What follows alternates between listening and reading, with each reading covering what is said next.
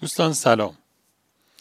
آدما وقتی که به یه موضوعی یا یه مسئله توی زندگی خودشون برمیخورن معمولا سعی می‌کنن اون رو با یه منطقی تحلیلش کنن و بشکافن و یه موضوعی نسبت بهش بگیرن. که این منطق معمولا یه منطق استدلالی مبتنی بر ریاضیات و فیزیک و علوم پایه یا علوم تجربیه.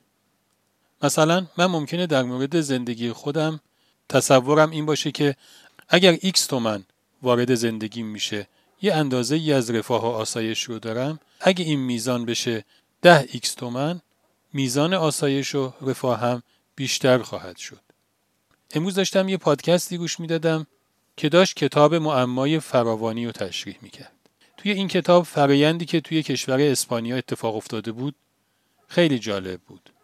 توی دوره طلا و نقره خیلی فراوانی از مستعمرات کشور اسپانیا وارد این کشور میشه. ولی ورود همین میزان خیلی زیاد از ثروت باعث میشه که توی کمتر از 100 سال مردم این کشور دچار یه فقر و فلاکت شدیدی بشن. توی اون کتاب به تشریح توضیح میده که چجوری می‌تونه این اتفاق بیفته. در حالی که بر اساس منطق ریاضی نباید اینجوری باشه. وقتی پول بیشتری وارد کشور میشه خب قاعدتا باید مردمش ثروتمندتر بشن. ولی فرایندهای حاکم بر زندگی آدمها خیلی پیچیده تر از این حرف هست و شناختش به تحلیل های دینامیکتری نیاز داره. یا مثلا بر اساس قوانین فیزیکی اگه یه جسمی بخواد از نقطه آ به نقطه ب بره یه زمانی نیاز داره که این زمان یه نسبتی داره با سرعت اون جسم. هرچی سرعت اون جسم بیشتر باشه زمان کمتری لازم داره تا به مقصد برسه ولی ممکنه توی زندگی آدم ها اینجوری نباشه. یعنی ممکنه یه وقتایی با سرعت کمتر زودتر به نتیجه برسیم.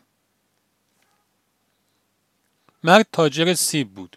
یه منطقه جدیدی رو کشف کرده بود که سیبای خیلی خوبی داشت. رفت اونجا سیبای آبدار اونجا رو خرید و بار وانتش کرد. از وزن سیبها پشت وانت خوابیده بود. اومد برگرده به شهر. پرسید من از کدوم مسیر برم بهتره؟ یه مسیری رو بهش نشون دادن. اومد از روستا که خارج شد یه پسر بچه ای دید. ازش پرسید پسر جون به من گفتن این مسیر تا شهر بهتره. درسته؟ چقدر طول می‌کشه تا برسم تا شهر؟ پسر یه فکری کرد و گفت اگه آروم بری نیم ساعته می‌رسی. ولی اگه تند بری ممکنه یک ساعته برسی. آقای تاجر ناراحت شد و فکر کرد که این پسر داره سر کارش می‌ذاره. گازشو گرفت و رفت.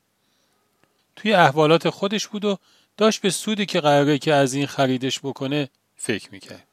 که یهو چرخ ماشین توی چاله ای افتاد و ماشین تکون شدیدی خورد و نصف سیبا از پشت وانت ریخت پایین.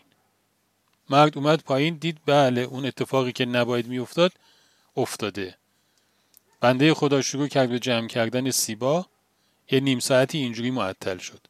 بعدم نیم ساعت تا شهر رفت و شد همون یک ساعتی که اون پسر بچه بهش گفته بود. اونجا بود که به حکمت حرف اونو خطای محاسباتی خودش پی بود. خدا نگهدار.